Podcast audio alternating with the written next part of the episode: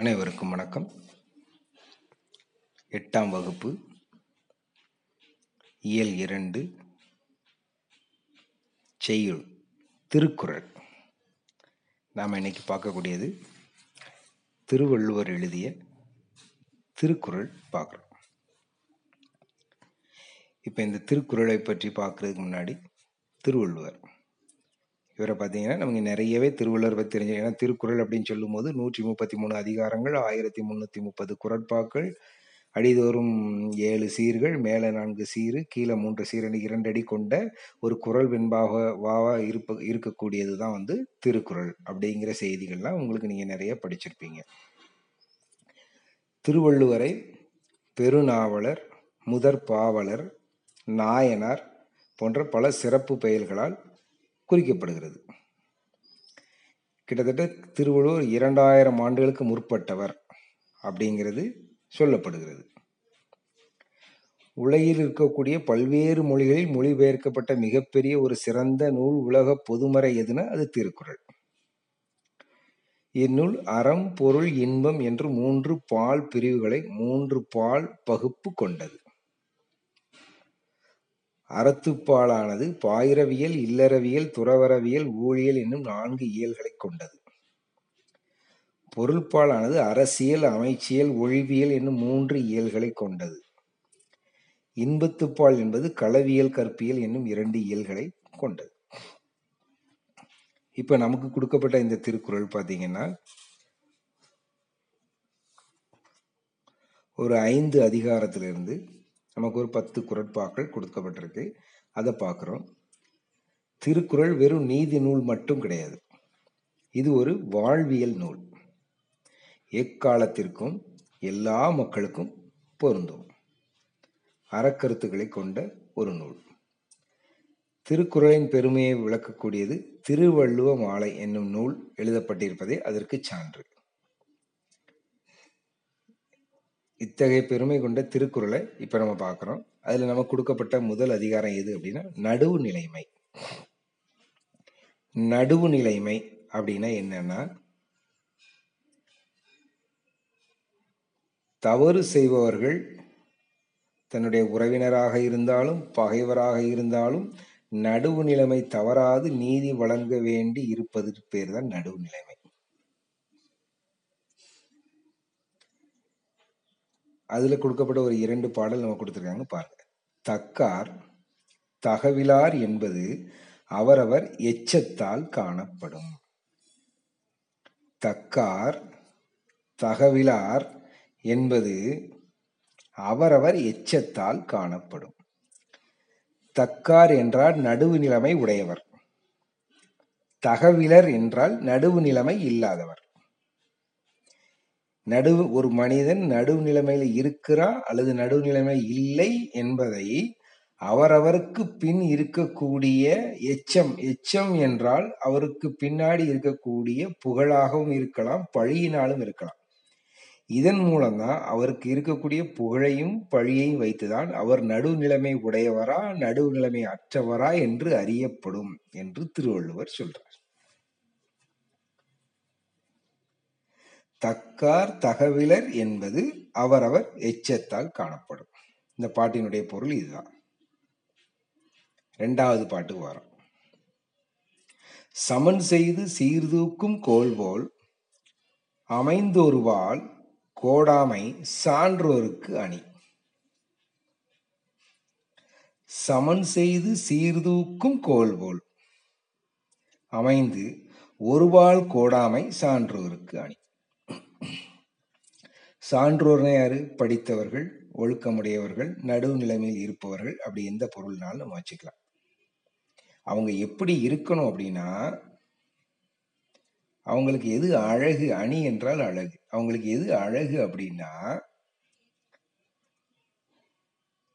ஒரு துலாக்கோல் என்பது என்னது? தன் மீ தான் மீது வைக்கக்கூடிய இரண்டு புறமும் வைக்கக்கூடிய பொருட்களின் எடையை சரியாக காட்டுவதுதான் துலாக்கோல் என்பது. துலாக்கோல் என்பது இர ஒரு தராசு மாதிரி தராசினுடைய இரண்டு பக்கமும் எப்படி இருக்கும்னா சமமாக இருக்கும். அப்படி சமமாக இருக்கக்கூடியதில் பொருட்களின் எடையை துலாக்குள் சரியாக காட்டும். அதுபோலதான் நடுவு நிலைமையோடு சரியாக செயல்படுவதுதான் ஒரு சான்றோருக்கு அழகு அப்படின்னு வள்ளுவர் சொல்லியிருக்கிறார். இரண்டாவது அதிகாரம் பார்த்தீங்கன்னா கூடா ஒழுக்கம். கூடா ஒழுக்கம் அப்படின்னா இந்த மாதிரி ஒழுக்கம்லாம் நமக்கு இருக்கக்கூடாது ஒழுக்க கூடா ஒழுக்கம் தேவையில்லாத ஒழுக்கம் அப்படின்னு சொல்லியிருக்காங்க. வழியில் நிலைமையான் வல்லுருவம் பெற்றோம் வழியில் நிலைமையான் வல்லுருவம் பெற்றம் புலியின் தோல் போர்த்து மேய்ந்தற்று. புலியின் தோல் போர்த்து மேய்ந்தற்று. வழியில் நிலைமையான். தன்னுடைய மனத்தை அடக்க வல்லமை இல்லாதவன். வல்லுருவம் பெற்றோம். வலிமையான தவத்தை வலிமையான தவத்தை பெற்றிருந்தாலும் தன்னுடைய மனத்தை எவன் ஒருவன் அடக்க இயலாமல் வலிமையான தவத்தை பெற்றிருப்பவன் எப்படி இருக்கிறான் அப்படின்னா ஒரு புலியினுடைய தோலை போர்த்தி கொண்டு ஒரு பசுமாடு புல்லை மேய்வது போன்றது.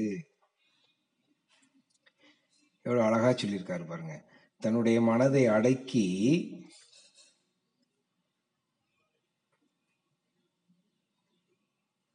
அடக்கி ஆள்பவராக இல்லாமல் இருப்பவர். அவர் எவ்வளவு பெரிய வலிய தவத்தை மேற்கொண்டாலும் அந்த தவத்தினால் பயன் ஒன்றும் கிடையாது என்பதை தான் எவ்வளவு அழகா சொல்லியிருக்காருன்னா ஒரு புலியினுடைய தோலை போர்த்தி கொண்டு ஒரு பசுமாடு புல்லை மேய்கிறது என்பது போன்றதாகும் அப்படின்னு சொல்லியிருக்காரு. இது ஒரு பாடல். நான்காவது குரல். கனை கொடியது கனை கொடிது யாழ் கோடு செவ்விது ஆங்கு அண்ண வினைபடு பாலால் குழல். வினைபடு பாலால் கொழல் மிக அருமையான பாடல். இது ஒரு மனப்பாட பாட்டும் கூட நமக்கு. கனை கொடிது யாழ் கோடு செவ்விது. ஆங்கு அன்ன வினைபடு பாலால் குழல் கனை என்றால் அம்பு. அம்பு நேராக இருக்கிறது ஆனால் அதை எய்தால் ஒருவனுடைய உயிர் போய்விடும். எனவே அம்பு என்பது கொடியது. யாழ் கோடு செவ்விது. யாழ் என்றால் இசையை தரக்கூடிய ஒரு கருவி. அந்த கருவியில் இருக்கக்கூடிய அந்த அந்த கருவியானது யாழ் என்ற கருவியானது வளைவாக இருக்கிறது. வளைவாக இருந்தாலும் யாழிலிருந்து இருக்கக்கூடிய யாழிலிருந்து வரக்கூடிய அந்த இசையானது நமக்கு இனிமையை தருகிறது. அதாவது நேராக இருக்கு பார்ப்பதற்கு அழகாக இருக்கிறது அம்பு ஆனால் அது ஒரு மனிதனுடைய உயிரை எடுத்துவிடும். வளைந்து இருக்கக்கூடிய யாழிலிருந்து கிளம்பக்கூடிய இசையானது மனதிற்கு மகிழ்ச்சியை தர தரக்கூடியது. அதுபோல ஒரு மக்கள்கிட்ட மக்களிடம் இருக்கக்கூடிய பண்புகளை நாம் எப்படி அவரவருடைய தோற்றத்தை வைத்து எண்ணக்கூடாது. அவரவருடைய செயல்களை வைத்து மட்டுமே மக்களை பற்றி நாம் உணர்ந்து கொள்ள வேண்டும். இதுதான் வள்ளுவர் நமக்கு சொல்லியிருக்காரு. அதாவது ஒருவருடைய தோற்றத்தை வைத்து இவன் நல்லவன் கெட்டவன் அப்படின்னு நம்ம முடிவு பண்ணாம அவனுடைய செயல்களை மட்டும் வைத்தே நாம் இவர் நல்லவர் இவர் கெட்டவர் என்ற ஒரு முடிவுக்கு வர வேண்டும் என்று வள்ளுவர் கூறுகிறார்.